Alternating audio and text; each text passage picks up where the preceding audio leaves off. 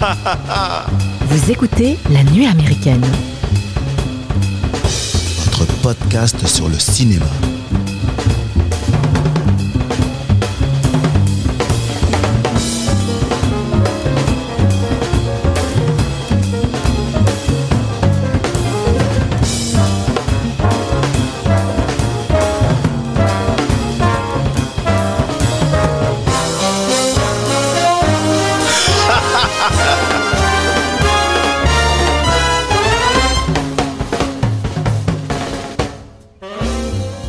Bonjour les amis et bienvenue à la table de la nuit américaine. Aujourd'hui, on vous invite à vous installer confortablement à bord de notre joli Ford Mustang. On va faire un tour à toute berzingue sur la 35 et au volant de ce bolide, rien de moins que Ryan Gosling et ce n'est pas pour déplaire à Eleanor, j'imagine. Aujourd'hui, ça va Ouais. Aujourd'hui, les amis, on va vous parler de Drive, film réalisé par Nicolas Winding Refn, Refn, Refn je sais pas comment on dit, sorti en France en octobre 2011 avec à l'affiche Ryan Gosling, Carrie Mulligan, Brian Cranston, Albert Brooks et Ron Perlman. En deuxième partie d'émission, nous irons faire la connaissance du président de la République française que tout le monde a sans doute oublié, Paul Deschanel, puisqu'il a été président de la République sept mois et trois jours, mais qui avait apparemment quelques idées avant-gardistes. Et vous donnera son avis sur ce film euh, le film de Jean-Marc Perfit avec André Dussolier et Jacques Gamblin à l'affiche. Film sorti en début septembre 2022. Et comme euh, à notre habitude, nous partagerons avec vous en fin d'émission nos coups de cœur. Il est temps pour moi de vous présenter la belle équipe qui m'accompagne aujourd'hui. Mathieu, bonjour Mathieu. Bonjour tout le monde. Éléonore, bonjour Éléonore et Thomas. Salut. Bonjour Thomas. Coucou. Comment allez-vous les garçons et les filles de nos âges Très bien. Ça va Ça va bien, on rentre tous de vacances. On, est tout, bien. on est tout bronzé. On vous dira un petit peu, on fera un petit point euh, guide du routard un peu plus tard. Bah, comme d'habitude, là, vous avez parlé du Brésil, donc là, sans doute, tu vas nous parler de la taille. Et toi, du, de Marrakech peut-être?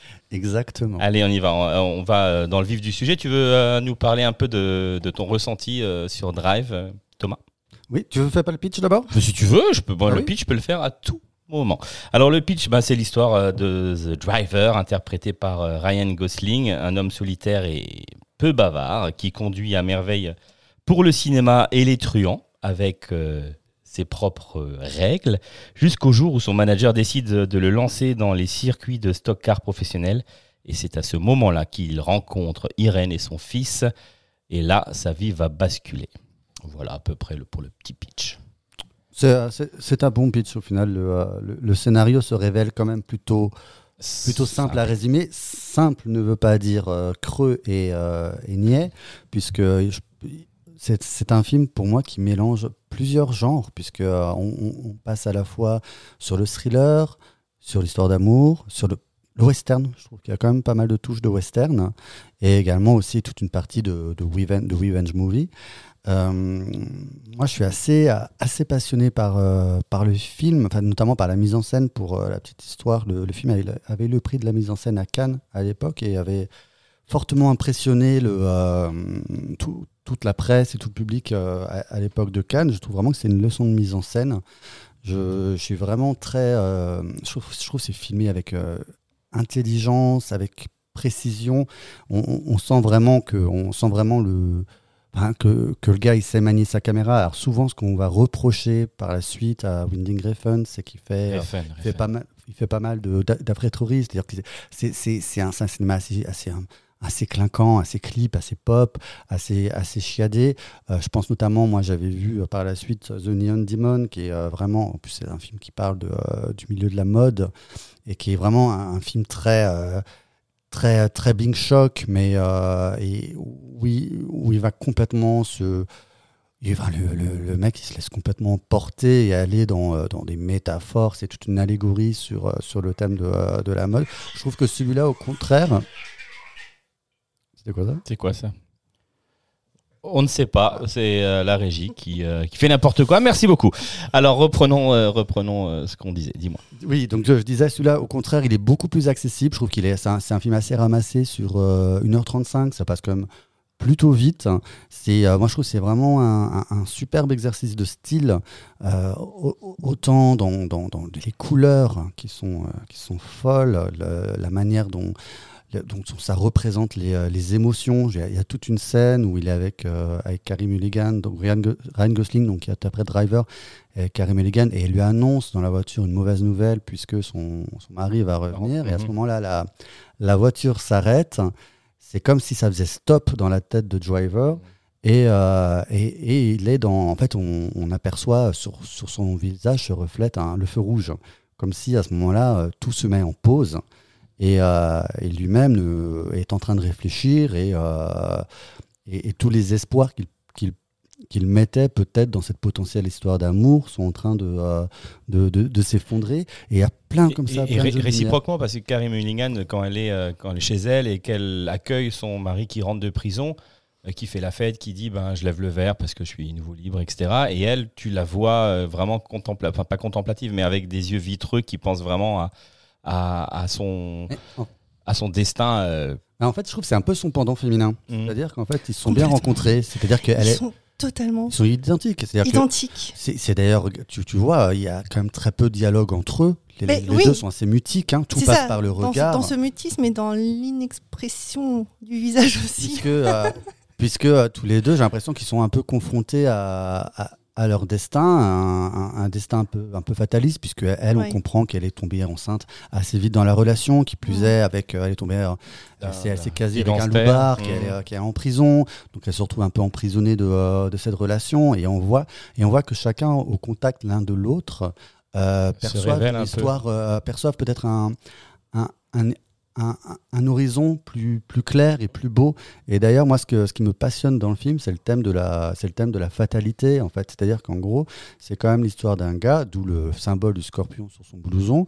C'est l'histoire d'un, d'un gars qui, qui, qui, au fond, qui cherche à fuir sa propre nature, qui est une nature finalement d'un, d'un mec très sanguin, d'un mec euh, Et violent, très violent. euh, très violent, qui voilà, qui a des pulsions et, euh, et qui cherche à s'extraire de ça. Et, euh, et, et, et, et- malgré le, le, le- fait que finalement cette histoire d'amour euh, va être une parenthèse enchantée dans sa vie, les seuls moments où on va le voir un peu sourire et les seuls moments où on va avoir de la chaleur dans les couleurs, où on va vraiment le, où on va avoir des musiques très pop quand, quand il est avec Mhm. elle. Et finalement, assez rapidement, on- voilà, le, le- le film va, va retomber dans, dans, dans, dans- dans les travers plus, euh, plus dramatiques.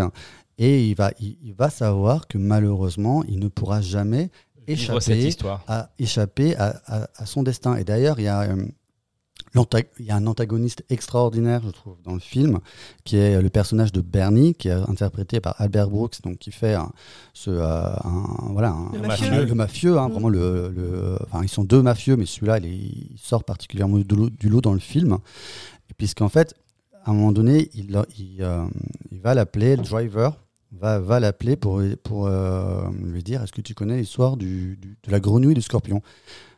Histoire qui n'est pas racontée dans le film. Donc moi je l'ai cherché sur internet parce que euh, connaissant Winding Refn, il y a plein de, Je me demande s'ils en parlent pas il y a plein de dans le il- film. ouais. il ne- la fable n'est pas racontée. Clairement, il faut vraiment faire la recherche. Et connaissant Winding Refn, faut, son- ces films, ils sont, ils sont balisés de plein de références, de plein de sous-textes. Et en fait, l'histoire du scorpion et de la grenouille, c'est en fait euh, un scorpion qui demande simplement à une grenouille Est-ce que tu- je peux monter sur ton dos pour traverser la, la rivière Et la grenouille va lui dire Ben non, tu vas me piquer avec ton dard et tu vas me tuer. Euh, et le, le scorpion lui assure que non. Et en fait, pendant qu'il traverse, le scorpion pique en effet la grenouille et celle-ci meurt. Et, c'est Et le scorpion meurt aussi. aussi. C'est une manière de dire que malgré tout, on n'échappe pas à sa vraie nature. On coule Et- ensemble. Quoi. Exactement. Et c'est le cas, c'est- cette fable, elle, elle peut euh, cinématographiquement dans le film, elle peut. c'est quand, quand euh, Brooks, comment il ne sais plus le personnage d'Albert. Brooks, Bernie, euh, convoque au, au chinois, au restaurant chinois euh, The Driver, Mhm. et donc il lui, il l'accompagne au coffre pour voir où est le fric, et il le poignarde Ah quand oui, même. c'est- un- un, un face à Tu vois, il lui dit tu peux me faire confiance, on va, on va chercher le truc. C'est un, et- c'est un face-à-face de western. Et d'ailleurs, si tu remarques, parce que Bernie, à un moment donné, il y a une scène où euh, Gosling, le driver, il regarde la télé avec le petit et il regarde un film de requin. C'est une scène hyper anodine. Et euh, dans la scène, euh, le gamin, il va dire, euh, je sais plus Gosling, il dit ah c'est qui le méchant que enfin, le gamin laisse entendre que le, requin est le méchant. Et Gosling il dit mais pourquoi tu dis ça? Et le gamin il dit mais évidemment que c'est euh, le le méchant. Le gamin lui-même il, délivre la vérité parce que souvent la, vérité sort de la bouche des enfants. Et euh, et en fait il se trouve que dans la scène précédente, cette scène-là, Driver avait rencontré sur un circuit de, de course le personnage de Bernie. Et c'est pour nous dire que le, il y a aussi un, notre personnage de méchant, c'est un requin. Et en fait, la différence, euh, après recherche, en y réfléchissant aussi moi devant le film, quand je l'ai regardé, c'est que le, le scorpion qui est Gosling, c'est de la violence émotionnelle. Voilà, il, il réagit par, euh, par pulsion. Quand le requin, lui, va être beaucoup plus dans la, dans la, dans la trahison. Il va, il, va, il va venir par derrière. Et c'est comme ça, d'ailleurs, qu'il tue le personnage de. Il tue quelques personnages. hein, Mhm. euh, euh, euh, il- n'hésite pas à vouloir sauver sa peau, même si lui-même, le personnage de Bernie, a envie de, aimerait aussi s'extraire de sa, de sa condition de salopard, puisqu'il aimerait. euh, au départ, on se dit, bon, il est dans la mafia, mais il n'a pas l'air si, euh, si dégueulasse par rapport à Ron Perlman, tu vois. Et au final, arrive cette confrontation où ces deux personnages différents, le requin et le scorpion, se retrouvent face à face et se, et- essayent de se tuer l'un l'autre.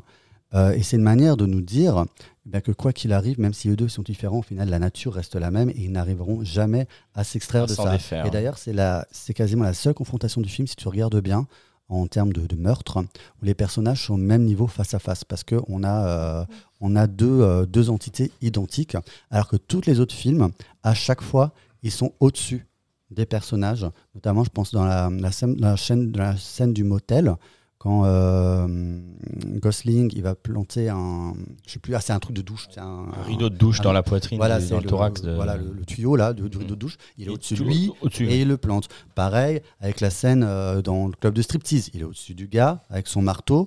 D'ailleurs marteau, si tu regardes bien la manière dont il tient le marteau, c'est le, le marteau est le prolongement de sa main. C'est la violence est complètement faite et, et dans son corps, elle fait partie de lui, tu vois.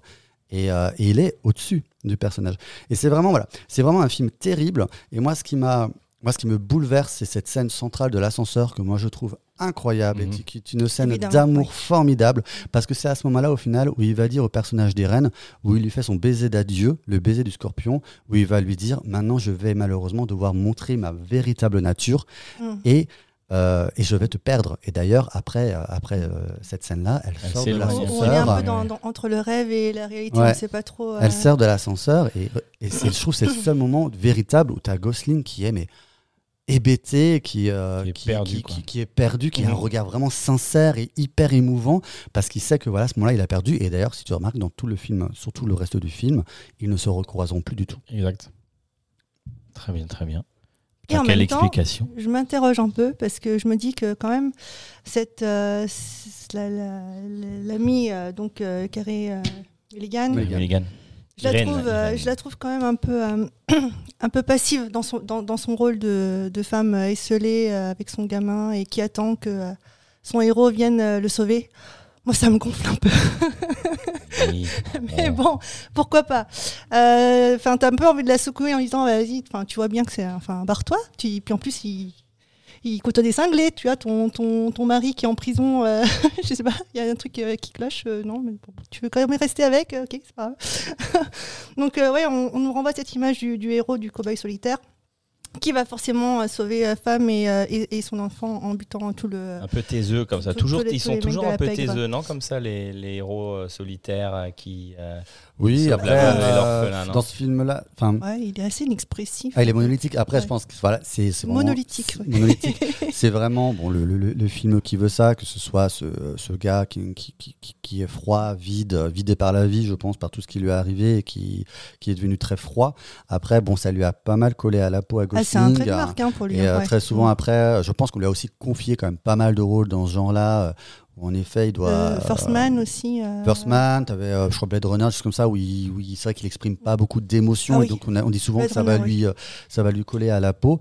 Mais euh, c'est vrai qu'à ce moment-là, euh, c'est, le film qui fait vraiment exploser euh, Gosling sur Ah oui, euh, au carrément. grand public. Oui, ouais. Il C'est était vrai que déjà tu reviens dix ans en arrière, moi je le connaissais pas, aussi, Il euh, alors- Ryan Gosling. Il était déjà connu, il était déjà reconnu par la profession, parce qu'il avait déjà été un peu nommé aux Oscars. Mais il a eu ce statut de sex symbol à partir du moment où il est. Complètement. euh, Et après, c'était une année. Alors je me souviens, moi, euh, c'était, c'est quand même une année où il avait été hyper prolifique parce qu'en l'espace de deux, en l'espace de 2-3 mois, il y avait trois films qui étaient pas, sortis avec lui complètement différents. Tu avais eu Drive, tu avais Les Marches du pouvoir de George Clooney et tu avais Crazy Stupid Love. Je sais pas si vous en Ouais, souvenez. Ou un rôle Oui, complètement différent. Tu vois, il faisait Bah, un playboy, Ouais, beau mais il, gosse. il est tout le temps dans ce rôle de, Ouais. de sex symbol euh, qui il, il va donner des leçons de séduction à Steve Emma Carell. Stone.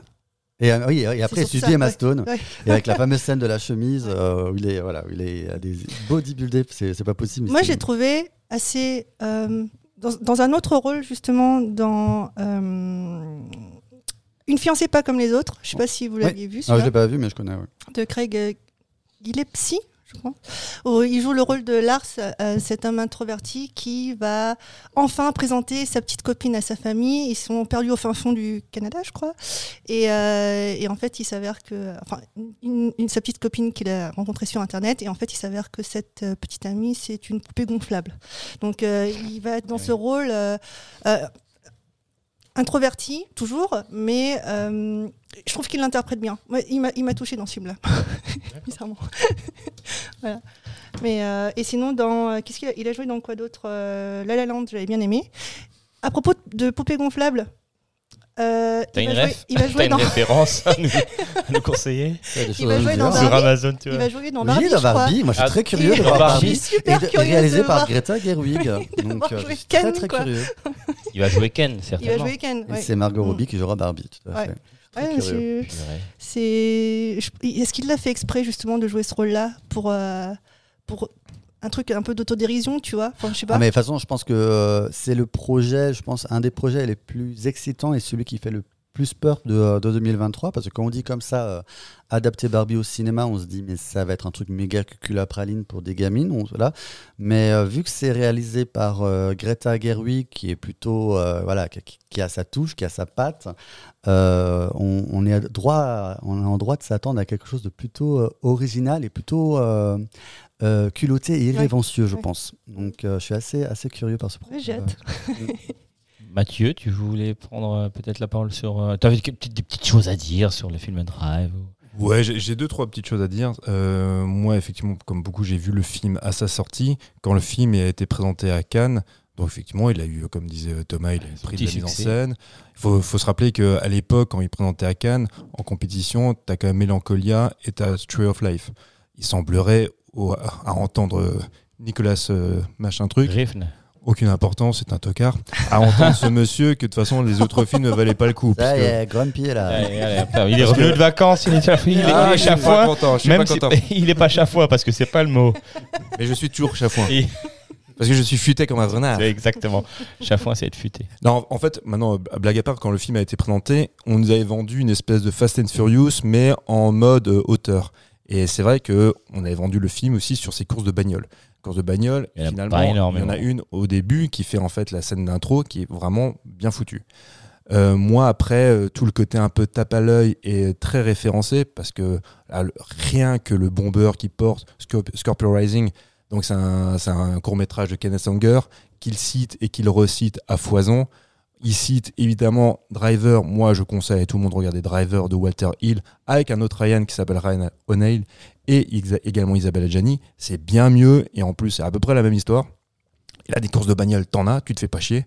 Alors que dans Drive, moi, sans déconner, faire une série B et la maquiller en film d'auteur avec un pseudo discours sur oui, euh, sur la fatalité, sur euh, c'est inévitable qu'on tu vois qu'on qu'on qu'on- qu'on tombe parce que de toute façon la vie est ainsi faite et comme disait euh, Eleonore, la jeune femme, eh, c'est quand même déshabiller Pierre pour habiller Paul. Son, son mec c'est un connard, mais elle se dit, hé, et comme si je restais Je avec prends un autre connard. je vais prendre un autre connard. Mais du coup, c'est, bon, je dis pas que ça Des n'arrive, ja- cinglés. je ne dirais pas que ça n'arrive jamais.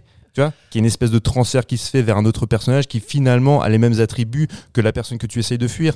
Mais ça sous-entend quand même, pour l'ami euh, Refn, qui c'est pas la première fois quand il a des personnages féminins, ce sont toujours des personnages féminins qui sont faibles, qui sont Mm. pas écrits. Et quand on les sont à moitié écrits, c'est de toute façon, ce sont des victimes. Parce que l'homme est viril dans les, dans les films de- du Danois.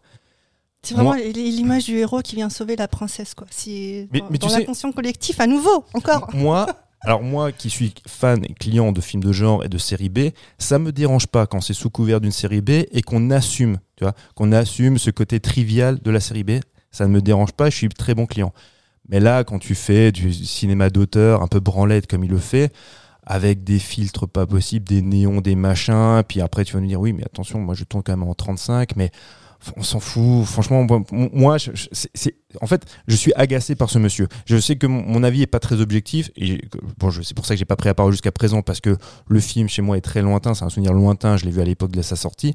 Tout le personnage de ce cinéaste, mais en fait, euh, bah, me révulse, parce que c'est tout ce que je déteste euh, dans ce côté très prétentieux. Je, je citais tout à l'heure, j'en parlais tout à l'heure avec les, avec les copains, d'une interview qui m'était restée quand il, il a interviewé euh, notre ami euh, William Friedkin.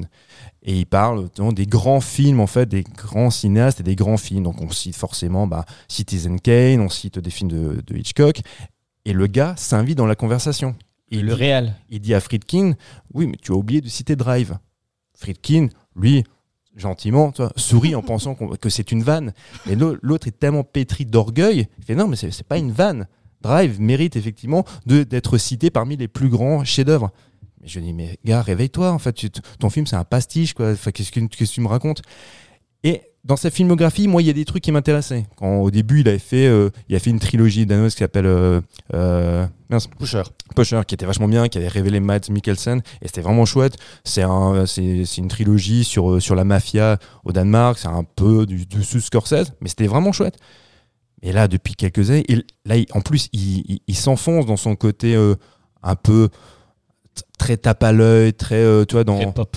Ouais, un côté très pop, euh, parce qu'après il a enchaîné avec Only God Forgives, c'est pareil, tu vois, enfin, là il a, il a fait aussi une série télé pour Amazon Prime, c'est chiant à mourir. Moi, je, je dis pas le mec a du talent, puisqu'il sait poser une caméra, des fois il y a des plans qui sont très très beaux, on sent qu'il y y a beaucoup d'influence, mais moi sur la durée, euh, ça a tendance, au meilleur des cas ça m'ennuie, Only God Forgives c'est quand même super chiant, Neon Demon c'est quand même super chiant aussi, et des fois tu dis, ah oui ça c'est beau, c'est beau, mais Ouais, parce que... c'est visuel quand même. Ouais, Enfin, c'est beau parce que j'ai déjà vu ailleurs. Il montre qu'il sait faire. Voilà, mais, mais en, finalement, moi, un mec comme Tarantino qui pompe, mais qui pompe et qui dit oui, je revendique que je, que je, que je pompe chez le, vo- chez le voisin, parce que je, je suis au-delà de la citation, je pompe, je pompe les meilleurs et, et j'en parle. Et, et mon rôle à moi, enfin là je, dis, je, je parle pour Tarantino, c'est c'est de vous inviter à découvrir ces grands cinéastes. Euh, lui non, lui, il va, il- lui c'est un démurge, hein, à l'en- à l'entendre, Nicolas. euh, Voilà, euh, lui c'est le nouveau patron du cinéma d'auteur, un petit peu genré. Moi, ouais, moi ça, ça m'intéresse pas. Franchement, voilà. Mais juste pour dire, je voulais juste parler pour euh, Ryan Gosling.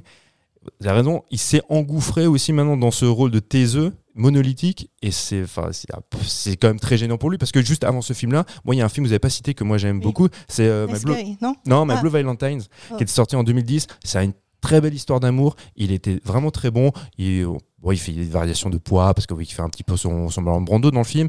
Mais avec euh, Michelle Williams, c'est un très beau film. Si vous avez l'occasion de le voir, celui-ci est vraiment magnifique. Et il a pris, il a quand même prouvé à plusieurs reprises. Effectivement, c'était un grand comédien. Avant ça, il avait, tu avais cité quand je crois qu'il a été nommé aux Oscars, c'était pour Alf Nelson, où il joue le prof, euh, le prof toxicomane.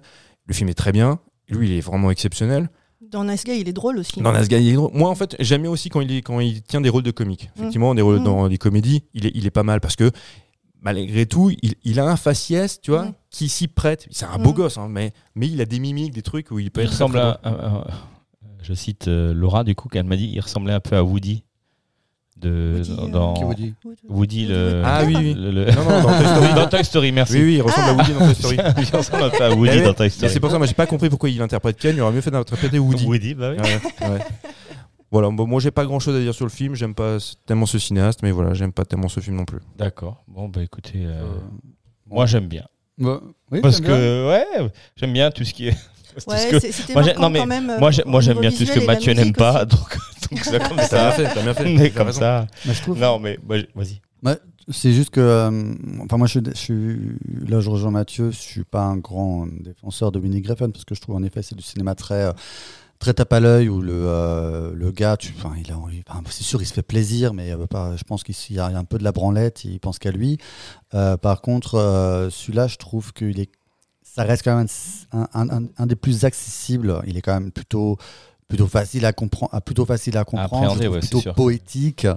Et euh, je peux comprendre en effet que c'est celui qui a eu le plus de succès clairement. hein. Et puis la musique fait beaucoup de Kavinsky. Ah, la musique est top. Ah oui, la. Il n'y musique a pas, est, il y a pas que. Kavinsky, mais c'est celle-là qui est la plus connue. Mais euh, Oui, il y a il y a pas que Kavinsky. Martinez, ouais, meilleure. ouais. Mais, Ouais. mais après, il y a un côté très clipesque aussi, effectivement, Mm. qui fonctionne. Mais oui, c'est ça. C'est c'est une musique de clip. Enfin, je veux dire, il y a une musique de clip. Il y a de les couleurs, euh, même, euh, enfin, les couleurs violet, enfin, rose, euh, rose, Rose fuchsia, fluo. flu- fluo, tout ça. C'est très Tout années ça, c'est 80. très, ouais, ouais, les années moi 80. j'adore la manière dont il filme Los Angeles, notamment le Los Angeles de nuit. Trouve Oui, il y y a une vraiment- ambiance. Il y a une ambiance, je trouve qu'il y a vraiment ce côté toile d'araignée qui se resserre sur le, sur les héros, toutes ces, euh, toutes Bah, ces ah, lumières. Tu vois, choisir, je préfère du coup Collateral de Michael Mann, Mm. qui filme quand même beaucoup mieux Los Angeles.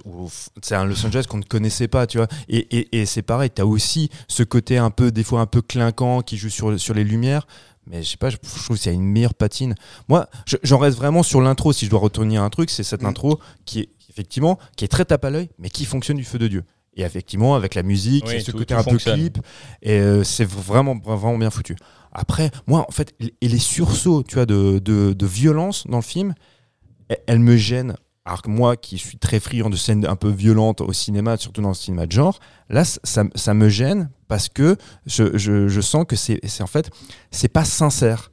À un moment donné, tu, tu sais très bien que ça se, on pourrait très bien éluder ça dans ce type de film. On pourrait très bien euh, pas noter la caméra pour pas être frontalement, tu vois, dans ces séquences-là, ouais. dans cette violence-là, parce que à mon sens, elle, peut se ju- justifier le comportement du personnage, mais elle se justifie pas d'être plein écran à l'image dans ce type de film-là, parce que c'est quand même un film qui pour moi est, est- a une patine un peu tripollinée du, du film, tu vois, euh, du film de festival et pas d'un film de genre. Mais le mec se dit attention, moi je, je suis capable de péter dans la soie, donc je vais vous mettre, je vais vous rajouter cette séquence qui va vous retourner le bide. Et c'est ce qu'on retient. Et c'est ce qu'on retient. Et du coup, on retient ça. Parce que, enfin, moi, quand je, quand, effectivement, quand je pense au film, je pense effectivement à la séquence d'ouverture que je disais tout à l'heure, mais effectivement, la scène où il casse la gueule euh, au, Dans au gars dans l'ascenseur, ce genre de truc.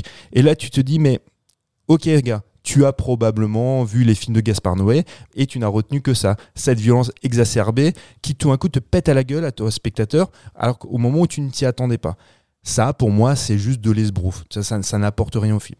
Et pourtant, je, je- je répète, je suis quelqu'un qui adore, tu vois, les scènes, les séquences violentes, tu vois, au cinéma. Mais là, là, ça me gêne. Je me dis non, c'est de la facilité. Pour, pour moi, c'était plutôt la, la- manière de dire justement que, enfin, que ce personnage, il a, il a été tellement en, en cocotte minute depuis un moment, il, il cherchait tellement à, à effacer sa propre nature qu'à un moment donné, il fallait que sa cruauté, euh, sa cruauté innée explose et, Et- ça ne pouvait que passer par une, par une violence visuelle. euh, que moi, enfin que moi pour moi je trouve assez jouissive et réjouissante. Donc moi j'ai plutôt j'ai plutôt kiffé. Après je peux je peux comprendre que ça puisse paraître gratuit, mais là je trouvais qu'en effet non c'était pas c'était pas justifié et euh, c'était plutôt justifié. Et après pour revenir toi aux scènes de voiture, ah, moi moi je trouve que vous commencez, à, me connaître, c'est pas trop trop ma cam tous ces trucs là. et, et là je trouve qu'en fait la la voiture dans ce film-là, c'est pas, tu vois, c'est un anti, c'est sûr, c'est un anti Fast and Furious. Hein, je veux dire, c'est- la voiture n'est pas n'est pas un accessoire. Pour moi, la voiture, elle est, elle est véritablement un, un- un personnage. Tu as l'impression que notre héros devient un super héros au, au- au volant de sa voiture. C'est ses super pouvoirs. Bah oui, mais c'est dommage justement de euh, pas l'exploiter plus, du coup, dans des séquences de, de Ah, course de bagnole. C'est vrai ça qu'il y en a assez peu. Bon, tu as cité la, t'as cité la première qui, qui va re- refléter, je trouve, un peu l'état, un peu euh, l'état très, euh, très froid, très chronométré du plan qui se déroule bien. Tu n'as pas cité quand même la deuxième, source, la deuxième course de bagnole dans laquelle il y a Christina, Christina Hendricks, Mmh, mmh. euh, que moi je trouve assez, euh, assez fun. Et là, on est plus dans un truc très euh, course-poursuite plus émotionnel parce que tout ne se passe pas comme prévu. Et, il le- vient de, de voir le, le, le, le gars de Carey Mulligan se, se, Le mari d'Irène, ouais, interprété par Oscar Isaac. Et à la fin, tu as quand même. C'est pas vraiment une course-poursuite, mais là, on est vraiment dans, dans le summum de la phase de vengeance. Ça va être la scène où il va. euh, où, où il va prendre en traître le, le mafieux interprété par Ron, Ron Perlman et qui, Mhm. va, qui, va aller, qui va aller le tuer. Donc il va... Et je trouve que euh, chaque scène euh, de voiture traduit un autre, un autre état émotionnel et, euh, et ça m'a vraiment intéressé que, voilà, que la voiture n'était pas juste un accessoire. Tout prenait vraiment son sens. C'est là que le héros se réalise pleinement. C'est pas pour rien d'ailleurs qu'il est cascadeur, euh, cascadeur, film, euh, ouais. Ah oui, cascadeur oui. dans, dans le film. hein. Et c'est pas pour rien que d'ailleurs, euh, encore une fois, moi je reviens sur, euh, sur le fait de, de vouloir cacher sa nature dans, dans les cascadeurs et il met des masques. Et tu as une scène où il va, vers la fin, où il va mettre ce- longtemps ce masque, tu as vraiment l'impression qu'il qu'il essaye vraiment de se déguiser, qu'il essaye d'être quelqu'un d'autre que lui-même. Et ça, je trouve ça, je trouve ça vraiment beau. Moi, il y a vraiment beaucoup de plans qui me, qui me séduisent dans le film. Il y a notamment. Moi, je trouve vraiment que. Je trouve qu'il y, a- il y a 15 000 idées par plan. Alors, sans doute, peut-être il y en a trop et que ça veut, qui veut trop en dégueuler à la figure et que ça peut paraître euh, un peu trop, trop gourmand.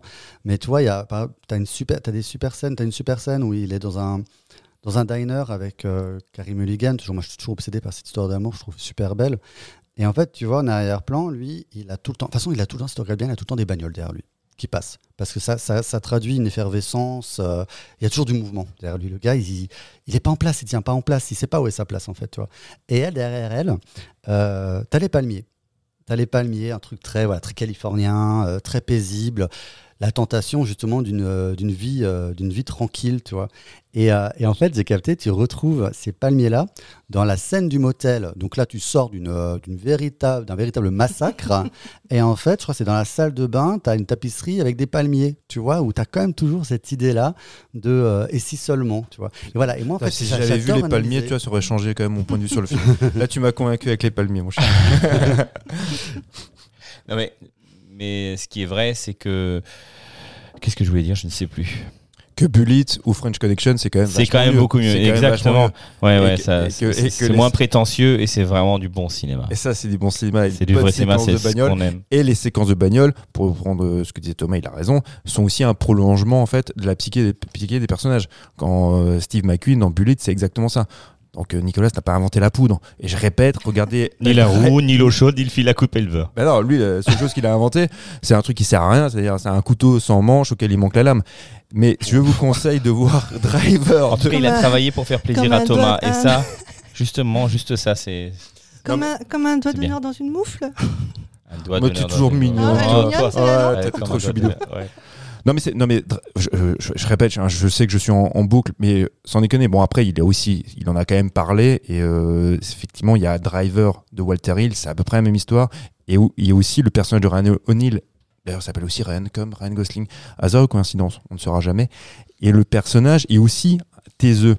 Mais, euh, mais il n'est pas en fait, il n'est pas aussi monolithique alors que Ryan O'Neill, c'est pas forcément l'acteur le plus, euh, le plus, euh, on va dire, c'est pas, c'est pas Jim Carrey, hein, il n'est pas très expressif non plus, mais il n'est pas en fait dans ce, personnage qui, enfin, qui moi m'agace effectivement du, du super héros viriliste, tu vois, que, je- que supporte pas dans ce type de film que j'adore dans des westerns, dans les séries B, quand c'est Clint Eastwood qui débarque. Moi, ça me dérange pas parce qu'à un moment donné, Clint Eastwood, il va quand même se faire casser la gueule, il va montrer ses failles. L'autre, les seules failles qu'il est, qu'il a, c'est que bah, il y a un cœur quand même qui bat. T'as pas Ah. de cœur, toi. Pour Mais, ça. mais moi, mais moi, je suis un connard. Sinon, je serais pas là. Non, mais moi, la, la- la seule faille, c'est d'avoir un cœur qui bat. Tu vois Bah oui, chouchou. On sait très bien que tu peux être amoureux, que derrière tous ces muscles et ces abdos. Mais non, mais moi, j'ai envie de voir qu'il se fasse dégommer la gueule. J'ai envie, tu vois Il que. se fait dégommer la gueule à la Ouais. fin quand même. Il est pas très bien, je te à la fin quand Ouais, même. hein. non mais, Attends, attends, je vais te voir toi avec une lame dans le bide. hein, tu vas Ouais, voir. mais ouais. mais, mais non mais ça, non mais non mais ça, ça, ça, ça va pas. Ça. Après, il prend sa voiture. Euh, une lame dans le bide, franchement, du tout. facile ça. mais non mais ça c'est rien, mais ça c'est rien du tout parce que en fait non mais maintenant blague à part même quand il est blessé qu'il souffre il y a toujours un côté glam mm. tu vois dans C'est ce vrai, film vrai. oui Si, il y a un plan, il y a un plan de sur sa tête, on ne sait pas s'il est mort, s'il est Mais vivant. Ça, c'est Et génial, juste avant qu'il cligne les yeux, tu vois, mais c'est le plan, il est 30 secondes, même- 45 secondes, je et- sais pas exactement. Et même s'il est pas mort, tu t'es un peu rassuré, mais c'est tellement triste parce qu'au final, bah, il, il se casse quand même, il part, Ah oui, et il part, ouais. va Ouais, ailleurs. oui, euh, oui. non mais oui non mais je- j'entends mais moi le côté glamour dans la souffrance ça, ça, ça me saoule Et en plus, il, il Moi, a, il a de la valeur parce qu'il il laisse le paquet de fric par terre. Il part pas Ouais, avec le en paquet, plus, avec, avec le un paquet de bien, tu vois. C'est un mec bien. c'est- ça C'est ça pas comme Mais, toi Pas comme toi.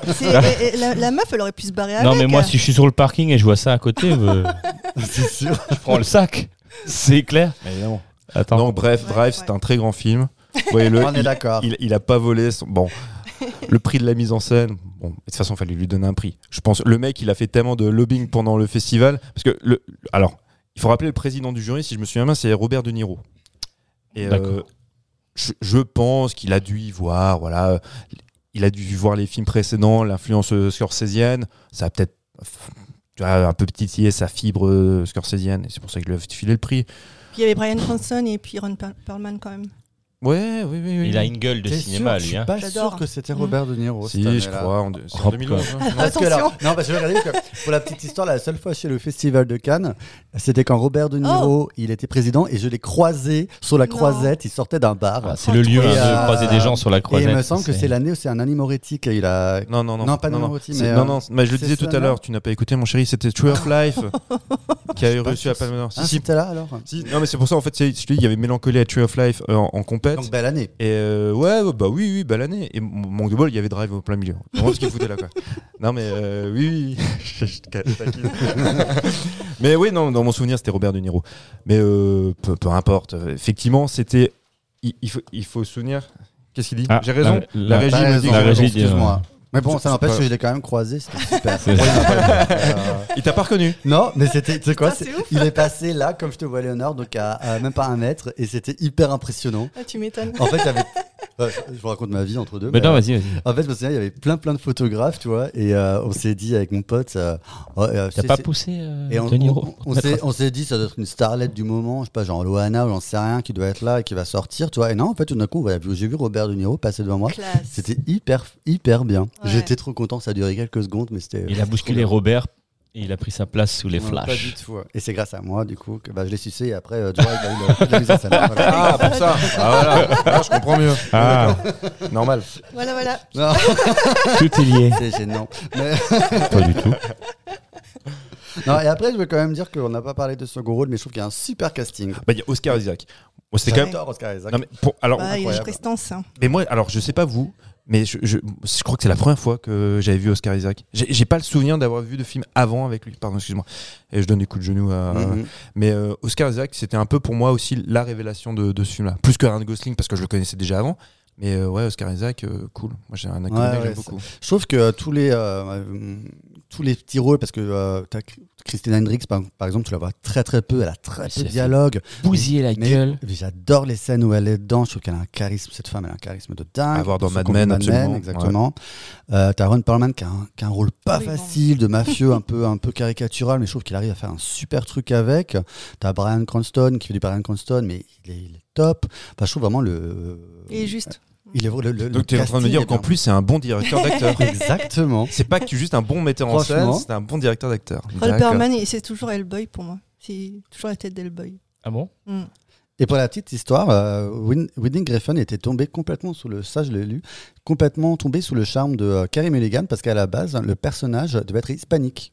C'était un perso- et euh, il a vu plusieurs comédiennes hispaniques, dont des très connues, je ne sais pas lesquelles. Et apparemment, il a eu un méga coup de cœur sur euh, Carey Mulligan qui lui avait, donné- qui lui avait demandé. Non, mais le, couple, il est très beau. Ah, mais ça fonctionne de Ça tonnerre. fonctionne bien. Ça fonctionne super bien. C'est une belle histoire d'amour et ça. C'est un grand film. C'est un... Non, mais c'est une belle histoire d'amour et, et l'amour. euh, Triomphe toujours. toujours. Voilà. Voilà. Au secours Ouais. Ah, moi je vais vomir, hein, j'en peux plus.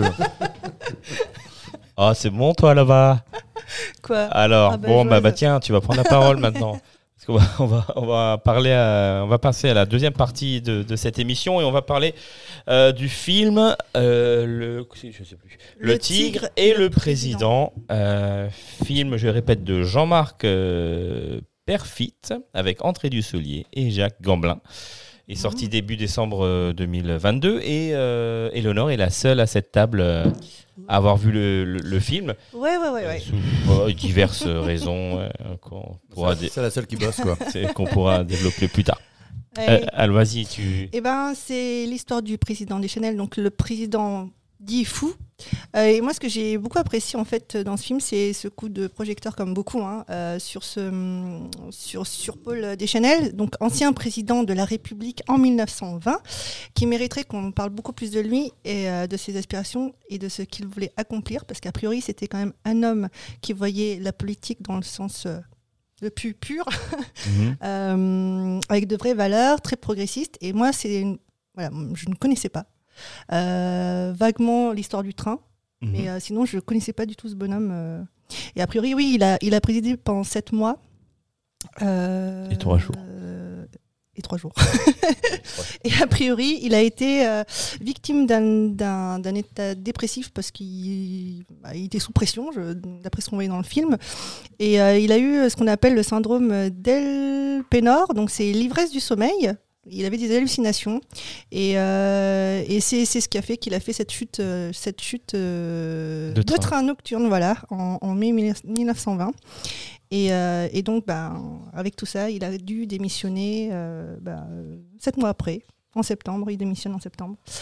Et bon, alors, du coup, Et comme je disais, il avait des, ressenti. des- des- des idées avant-gardistes. Euh, Il voulait, Ouais. euh, d'après ce que je sais, il voulait. euh, Bah, enfin, que les femmes le- puissent voter. Voilà, que les femmes puissent Déjà. voter. Il voulait abolir la peine de mort pour tout par le monde. oui. Euh, la décolonisation, euh, son parrain dans la vraie vie, c'était Victor Hugo. aussi. Très bien. Et, euh, et Pas puis, dégueu. euh, ouais, il y a des bonnes bases. Et puis, euh, il avait prédit euh, des- les effets désastreux du traité de Versailles. Bon, ça, euh, je vais pas faire un cours d'histoire là-dessus, mais a priori, euh, c'est le traité qui a mis fin à la Première Guerre mondiale et qui a été imposé par les vainqueurs à l'Allemagne.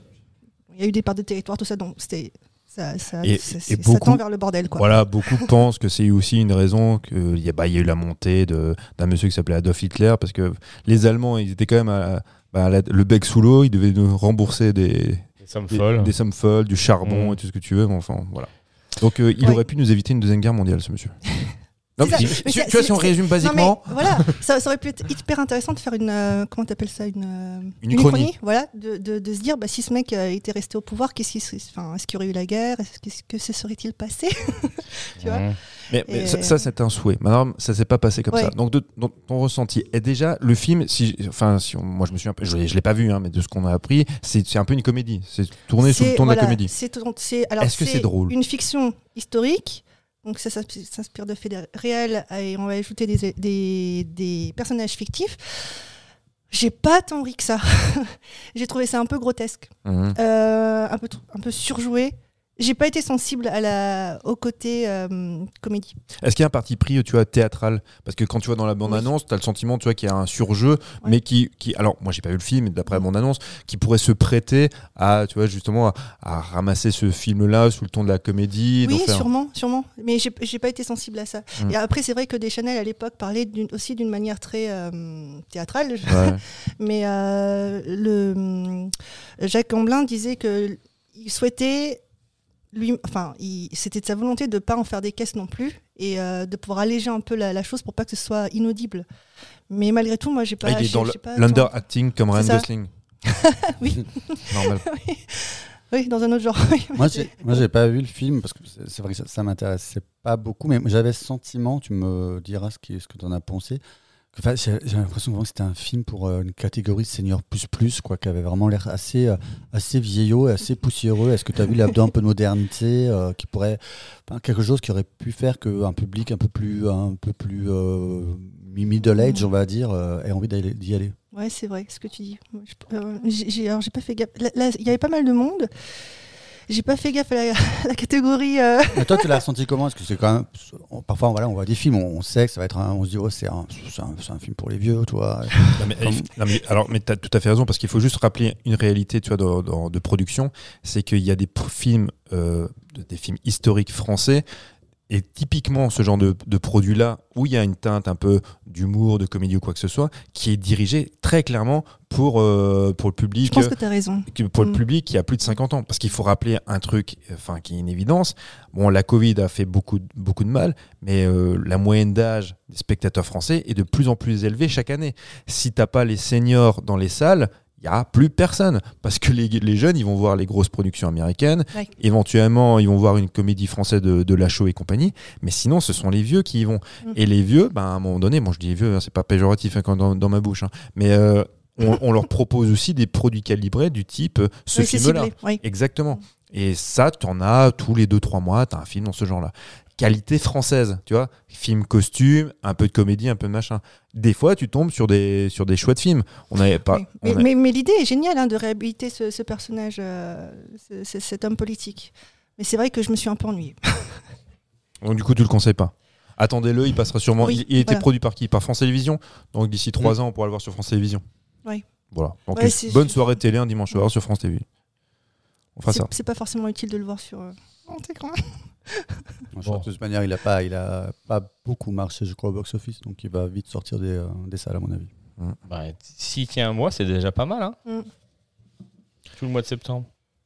Euh, oui, bon après, euh, dans, dans ce créneau-là, je crois que ça se bousculait pas non plus. Il n'y a pas tellement de films de ce, de ce, de ce calibre-là. Euh, ah, disons que, disons que le- le- on pensait le mois de septembre assez calme parce que euh, avec, avec l'absence des, de- des, des, des grosses deux. américaines.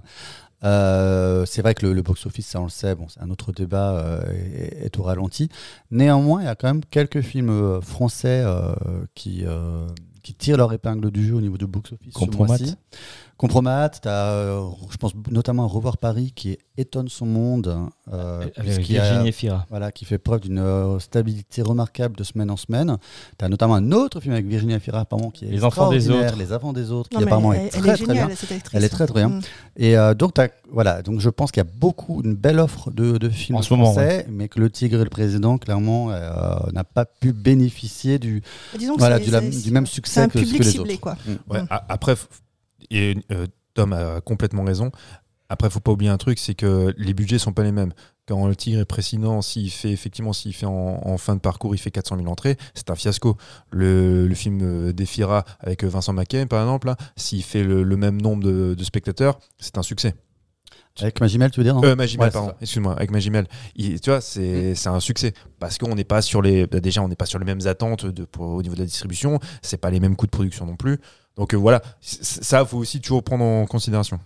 Est-ce qu'on peut juste parler deux minutes du Festival Fantastique Bien euh, sûr. Ouais.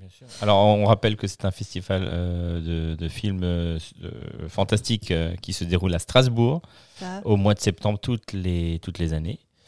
Euh, Il y en a eu le plaisir pro- de voir qu'il y Ouais. avait euh, quand même pas mal de monde dans les salles. Oui, on y était, Éléonore et Mathieu, avec Mathieu et Éléonore, et puis on, on- effectivement, on a vu un film qui s'appelait une, rétrospect- une rétrospective. On a vu les yeux sans visage de, Franju. de France. En- en- en- alors, au moment où vous écoutez cette émission, euh, c'est vraiment le début. Le, le festival a commencé il y a quelques jours. On fera une, une rétrospective nous-mêmes de, de notre fait de, bah, festival. de ce qu'on aura vu. On vous écouterez ça probablement au mois de, au mois de novembre. Mais effectivement, on a déjà eu l'occasion de voir, euh, de voir quelques films. C'est un festival qui est quand même super sympa sur Strasbourg. Il y a eu quoi? Il y a eu juste une année, effectivement, à cause de la Covid où ça avait été suspendu. Mais euh, Il y avait Jeunet, Christophe Gans quand même qui était présent. C'est- Ouais, ouais, ouais. C'est super cool. Ouais, de fa- façon, tous- les ans, c'est vrai que tu as, des invités plutôt prestigieux, Prestigieux. qui sont bah, qui viennent du cinéma fantastique, du cinéma de genre. Euh, cette année, effectivement, bah, vraiment gâté parce que Christophe Gans est venu pour faire masterclass et il est venu présenter aussi. Bah, enfin, en même temps, ils ont passé de certains de ses films. Je crois qu'ils ont Le ils passent à Pacte des Nantais, loups. voilà, le Pacte des loups. Silent Hill. C'est ça. Euh, Jean-Pierre Jeunet, lui, est venu pour présenter, la, je crois, la re- restauration, euh, c'est ça, la restauration, la remasterisation euh, de la Cité des Enfants Perdus. Mhm. Exact. Et euh, donc oui, c'est il est venu pas, il est pas venu seul. Je crois qu'il est même venu avec Caro. Donc ça fait quand même super longtemps que c'est pas arrivé, tu vois, de- d'avoir les, les deux. Si je dis pas de bêtises, hein, je, je crois que c'est encore maintenu. Je crois que Caro doit encore venir. Il n'y a plus de Zombie Walk, par contre. Et bah, bah, par contre, il y a plus de zombie walk c'est depuis plusieurs années. Pourquoi Pourquoi il n'y a plus de Bah, zombie parce, walk que, parce que Covid et, Et- parce que des primes et les gens n'ont plus forcément envie parce qu'on a vraiment vécu une Ah, ils la pandémie, font tu plus, vois. Parce que j'avais Non, non. fait, c'était trop bien. Oui, je l'avais fait. Non mais, aussi, non, mais ça fait quelques années qu'ils la font plus, même avant la Covid, à cause euh, Vigipirate. Aussi, ouais. Parce qu'il y avait même, il y avait même des restrictions où euh, pendant la, la zombie walk, tu ne pouvais plus avoir de ce qui s'apparentait à des armes. Ouais. Donc euh, c'est quand même très gênant si tu fais un bon biseau que t'as pas le droit d'avoir une tronçonneuse, Mm. une fausse évidemment, ou alors euh, une, hache. Tu peux juste expliquer, peut-être il y a des gens qui savent pas ce que c'est la zombie walk. Bah, euh, bah, en plus, ce qui est bien, c'est que ça s'est un peu démocratisé. On en a eu un peu partout maintenant en France, mais c'est vrai qu'à Strasbourg, tu avais euh, effectivement les, bah, des, des jeunes ou des moins jeunes qui pouvaient se déguiser. Et, et en plus, il y avait des stands qui te permettaient Des de, de- écoles de ouais, des maquillage. écoles de maquillage qui Mhm. maquillent en fait le- les, ceux qui veulent bien et qui veulent bien participer. Donc c'est très très plaisant, c'est très festif. Les gens viennent déguiser. Évidemment, souvent des déguisements qui font référence au cinéma gore, au cinéma de genre, au cinéma fantastique. Ça, ça marchait vachement parce qu'on a quand même eu des années où on avait plusieurs milliers de personnes qui étaient déguisées. Donc c'est vraiment super chouette. faut dire que ce, ce festival, alors c'est do- c'est dommage effectivement parce que ce genre d'activité n'existe plus, mais c'est un festival qui prend de plus en plus d'ampleur. Je Oui. sais plus à quelle année on est, je crois que c'est la 12e, 13e édition. Je sais plus, je dis une bêtise. Ça se j'arrive- démocratise de plus en plus. C'est ça qui est cool aussi. hein. Ouais, ouais, bah, bah, en, en même temps, alors c'est ce que j'ai souvent parlé de ça euh, dans, dans les émissions précédentes, à quel point en fait maintenant le cinéma de genre et, et la série B bah, prend une, place très importante pour un public cinéphile. On arrive à un point, alors ça me réjouit parce que c'est le cinéma que j'adore, mais on arrive à un point où aujourd'hui la série B est devenue la nouvelle série A. je suis très content, je suis le premier à me réjouir quand on parle, qu'on cite les Carpenters, les Romero, les, Argento. À un moment donné, il faudra quand même qu'on reparle quand même des Fritz Lang, des Alfred Hitchcock et des, des Orson Welles. Enfin, mais même si on peut se réjouir de, ça actuellement, mais voilà, il y eu, euh, y a eu une bascule. Et je vous conseille de voir Brian et Charles. C'était très très chouette. Oui, tu nous, on t'a quitté et toi tu es allé voir un Brian Ouais. and Charles. C'est une belle histoire euh, entre un inventeur et son robot. Et il y a zéro image de synthèse et ça a fait du bien à mes petits yeux. Ah C'était bah, très créatif. Mais- Ouais. alors, Et euh, ça m'a fait chaud au cœur. Mathieu va le revoir dimanche matin. Bah, c'est pas sûr parce qu'il y a peut-être Ah. deux films que je vais voir. Mais en tout cas, c'est vrai qu'on on fera un- une espèce de compte rendu en fait des films qu'on aura vus. Le, le, le, le festival est super intéressant parce que tu as différentes catégories. Toi, tu as vu un film en compétition fantastique, le film dont tu parlais là. Euh, Il y a des films d'animation qui sont présentés. Il y a une section aussi qui s'appelle crossover où ce sont des mélanges de genres. Donc ça peut être des thrillers, des polars, ce genre de choses. Donc c'est pas forcément axé fantastique. Euh, tu as, tu as des, bah, tu as aussi des films, des midnight movies, donc des films un peu plus barrés, un peu plus gore, qui passent, tu vois, bah, qui passent tard le soir. Tu as effectivement la rétrospe- des rétrospectives. On- là, on parlait de, de Christophe Gans et de Jeunet aussi, mais il y a toute une rétrospe- rétrospective du cinéma fantastique français. Donc, on a cité tout à l'heure euh, Les yeux sans visage de Franju, qu'on est allé voir euh, tous les trois. Hier au... Qui devait être bien gore pour les- pour l'époque quand même, non? Ouais, ouais, bah, J'imagine. ouais. Ah Ouais, ouais, bah, très clairement. Moi, moi, c'est un film que j'avais déjà vu, que j'aime, que j'aime beaucoup. Effectivement, c'est un film, alors là, pour le coup, séminal, parce que quand tu vois ce film-là, tu lis euh, rétrospectivement toutes les influences qu'il y a. et On parle de Volte-Face, on parle de plein plein de films. Enfin, c'est, c'est, c'est quand même dingue l'influence qu'a pu avoir ce, ce film-là. Ouais. Effectivement, parce que alors il faut il faut pas, je, je veux pas mentir, c'est que à côté de moi, et c'était pas les seuls, hein, c'est pas pour viser personne qui était à côté de moi, mais des fois ça pouvait ricaner parce qu'effectivement tu as aussi un gap générationnel qui fait que si tu n'as si tu n'as pas vu certains des films des années 50, 60, tu, enfin tu peux des fois trouver que certaines séquences ont un peu vieilli. Et voilà, mais moi je trouve je, je sais pas ce que t'en penses euh, Léo, mais il y, a y la séquence où on enlève le visage de la jeune femme. Bah, ça marche. je Ah bah, trouve. Ah ouais, très- ça marche très, marche- bien. Ça Ça marche très bien, c'est très réel. Et on parle d'un film qui est sorti il y a, il y a plus de 60 ans. Donc euh, voilà, c'est toujours aussi une bonne occasion de voir des, des classiques de, du cinéma fantastique, et en l'occurrence français. Il y a, il y a La beauté du diable, qui est aussi un super film avec Michel Simon et, euh, et, euh, j'ai oublié le nom, peu importe, Gérard Philippe. Tu as, tu as quoi? Tu as... Il il- il y, a que des chefs. Il y a La Belle et la Bête Ouais, de a- Cocteau. On a beaucoup de chance. Ah ouais, Ouais, c'est ouais. magnifique. Alors, moi, moi j'ai déjà eu l'occasion de voir La Belle et la Bête de Cocteau en salle. Ah, si vous avez l'occasion, il faut voir ça en salle. C'est magnifique. J'ai une question euh, su- sur les, le- les films fantastiques français. Est-ce qu'il y en a actuellement? Parce que moi, j'ai pas souvenir d'avoir vu des- du, du- du fantastique français dans les dernières années. Au cinéma? Oui. ben, Ça a été quand même. Là, les, les une ou deux dernières années, on a eu quand même un sacré stock. Hein. Je, euh, je sais pas, bah, comme ça me vient. t'as quoi, t'as eu la- Ah si, Non, euh, non, si, t'as il eu y a, la- t'as- euh, t'as eu euh, la nuée, t'as eu Teddy. Ah ça oui, la des- nuée, oui. Ça oui. reste sur des choses un peu dans le cadre artiste. T'as Titan T'as eu euh, Ah oui, Titan. ouais. Titan, t'as eu bon, ouais. Ouais, t'avais. Ogre, t'as eu, enfin, t'as quand même pas mal, euh, pas mal de choses qui, euh, dans les dernières années, je trouve, qui sont sorties. T'avais euh, The Deep House, euh, il y avait plein de petits films comme ça. Surtout après, je trouve euh, la rouverture. Il y avait Méandre que j'ai beaucoup aimé. Euh, eu, je trouve, quand les salles ont rouvert après le confinement ou le deuxième confinement, je crois, il y avait plein, toute une offre de films de genre qui est sortie, alors qui sont sans doute cannibalisés les uns les autres. Qui plus est, on sait que le, le- le film de genre en France, c'est un peu compliqué, mais non, je, je, au contraire, je trouve que ces dernières années, il y en a eu beaucoup Ouais. plus. Non, tu vois, il mais- m'était sorti de la mémoire, mais je les ai vus. euh, Non, mais la Tom- nuée, Tom a tout à fait tout ça. raison. En fait, il y a eu, il y a, en fait, ce qui est, ce qui est quand même surprenant, c'est vrai, c'est que tu as eu, t'as quand même des gens en fait qui sont assez couillus pour encore investir dans le cinéma de genre français, donc que ce soit fantastique ou horreur. Malheureusement, comme tu disais, le, le, bah, le public français ne suit pas. Très souvent pour ces cinéastes, ça devient une carte de visite pour aller s'exporter aux États-Unis, à Hollywood ou ailleurs, même s'ils ont tendance à revenir. hein. Ah, Tu parlais de Deep House, c'est euh, Bustio et Maury, c'est le, le duo. Bah, eux, ils ont tendance à, à produire à nouveau leurs films en France parce que les expériences hollywoodiennes, c'est pas euh, bah, pas toujours très convaincant. C'est pas forcément de leur fait, hein, c'est le système de production américaine qui est très compliqué. Le seul qui a plus ou moins réussi, c'est Alexandre Aja, quand il est parti à Hollywood de faire La colline à des yeux. Mais sinon, c'est vrai que c'est très compliqué. On a un problème, c'est que nous, Français, ça, on en parle à chaque fois, on, est, on, a, on a une défiance envers le cinéma de genre français. On va, on va toujours estimer qu'il n'est pas de bonne qualité. À tort, parce qu'il y a des bonnes choses. Franchement, les films que tu citais, c'est vrai que ces dernières années, on a des choix de production. Elles peuvent paraître cheap par moment par rapport à certaines productions américaines, mais il y a du talent, il y a du savoir-faire, et il faut donner la chance à ces films-là. En festival, vous avez l'occasion de voir des films qui proviennent du monde entier, qui- aussi bien français, euh, bah, iranien, anglais, allemand. Moi, j'ai vu un film autrichien aujourd'hui, c'était une horreur, c'était du Soumé qui a la que j'en reparlerai, ça m'a fait gerber. Mais c'est pas grave, il faut voir ça parce qu'il y a, une- il y a, il y a pléthore de, de, de- de possibilités de, et, de, et de films à voir. Donc, euh, c'est une chance que ce soit à Strasbourg. Eh oui, oui, on en profite. Et puis, euh, Strasbourg n'est pas loin de Paris, donc pour les Parisiens, et... ils peuvent venir en profiter ici, hein, en 1h46. Allez hop là. Allez, hop là. Dans le TGV, on y va. Ok, euh, on va passer à la rubrique des, bah, des coups de cœur. Alors, euh, qui veut commencer? Je peux commencer?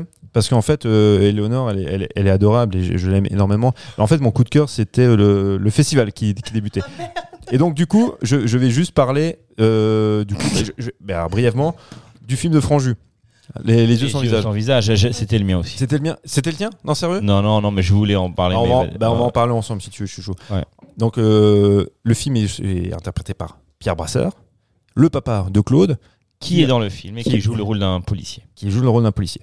Et en fait, euh, moi, ce qui, m- alors, ce qui m'intéresse déjà, c'est que ben il y a un- toute une part un peu gothique, surtout à la fin, tu vois, euh, qui, que je trouve très belle. Mm. Il y a effectivement les effets spéciaux qui, je pense, pour certains effets spéciaux, surtout, on parlait tout à l'heure du visage qui est retiré, qui fonctionne encore très bien. On en a 60 ans après. discuté et tu me disais qu'effectivement, je te- t'interrogeais sur le noir et blanc et le noir, le noir et blanc a aidé à ce que cette scène-là Oui, oui. soit encore d'actualité. Ouais.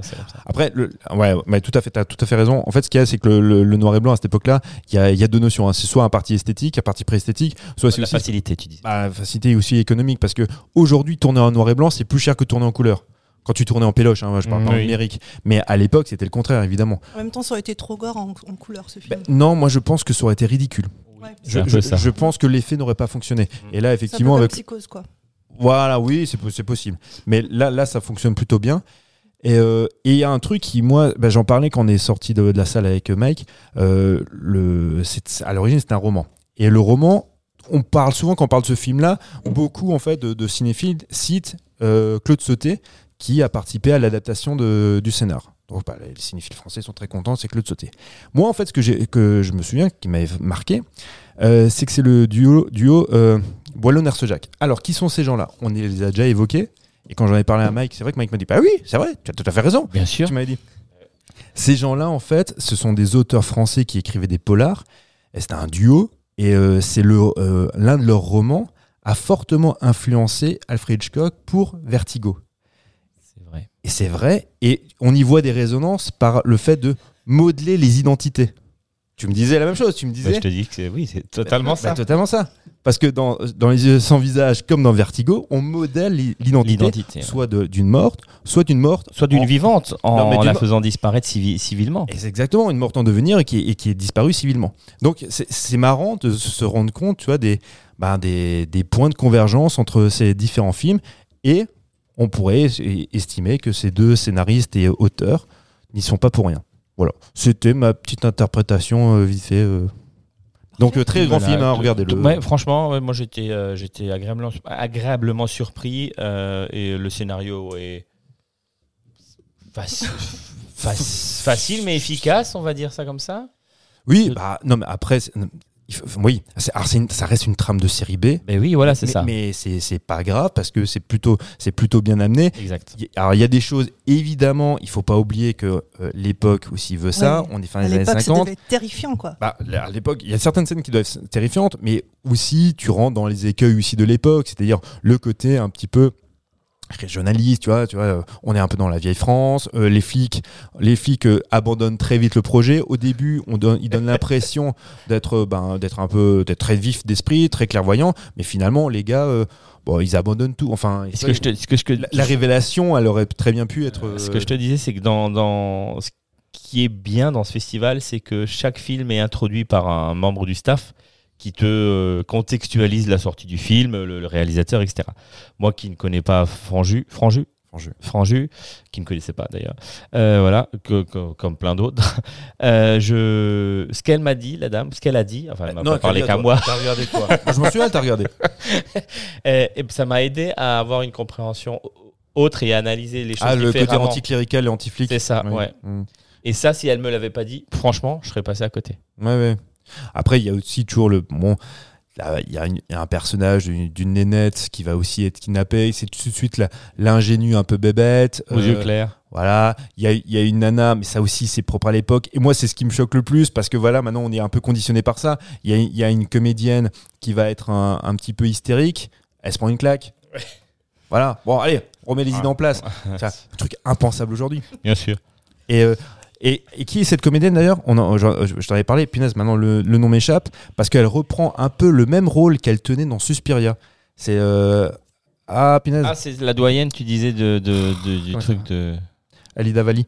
Ali Davali. et qui euh, donc qui, euh, qui joue dans, dans le film de, de Franju et qui en fait qui a un rôle à peu près similaire parce que son rôle c'est de, de en fait de faire venir des jeunes femmes pour euh, bah, C'est le rôle de la femme de Fourniret. C'est ce que Ouais. je disais. voilà c'est un peu ça C'est- tu peux, euh, cette histoire-là, ben, c'est voilà, c'est Fourniret et sa femme. euh, voilà. donc il est fort possible et j'en suis même persuadé qu'Argento avait vu les yeux sans visage c'est paraît évident grand cinéphile qu'il était Et Michel aussi. et Michel? Michel, Fourniret Ouais, il l'a certainement vu aussi. je me désolidarise de cette émission de tout propos Mon Dieu. comment, on peut, comment tu peux enchaîner après ça? Bon, ah bah vas-y, enchaîne Thomas, t'as un coup Après de cœur. Michel Fourniret, bah oui, j'ai un coup de cœur, bien sûr. C'est la revue À défaut- détective. À défaut d'un coup de pelle. Alors, non. euh, donc, mais, euh, donc euh, bon, ah, vas-y pour enchaîner après ça. Donc, euh, oui, j'ai un coup de cœur. Donc, une fois n'est pas coutume, c'est un film. Et, et cette fois, c'est un vrai coup de cœur parce que c'est souvent, moi, je rebaptise la rubrique parce que c'est parce que coup de cœur, c'est quand même fort. Ouais. Mais là, j'ai vraiment, j'ai vraiment pris une claque. Alors. Peut-être que vous allez euh, me traiter de, de bombe à retardement, puisque c'est un film que je pense que à peu près euh, tout le monde avait déjà téléchargé. C'est un film qui a mis beaucoup de temps à venir chez nous en salle. Euh, mais il s'agit de E- Everything, Everywhere, All at Once. Et comme vous le savez, moi j'aime bien être surpris, j'aime bien sortir, être chahuté et qu'on et qu'on vienne un peu euh, titiller mes, euh, mes a priori, parce qu'il faut savoir que moi je suis un anti-Marvel au possible, donc euh, tout ce qui est multiverse et compagnie, ça me sort par tous les trous, et même ceux que je n'ai pas, et du coup c'est vraiment, c'est vraiment, du coup moi je suis, et là on je, suis allé voir finalement le, le film de super-héros, le film sur le multiverse que j'avais envie de voir, et je me suis vraiment pris une véritable claque à tous les sens. Je pense que c'est un des plus grands films que j'ai vu cette année. Donc moi j'ai vraiment eu le plaisir de le voir en salle parce que je suis vraiment anti-téléchargement, donc je ne l'avais pas téléchargé, j'avais juste un grand espoir qu'il sorte chez nous en salle.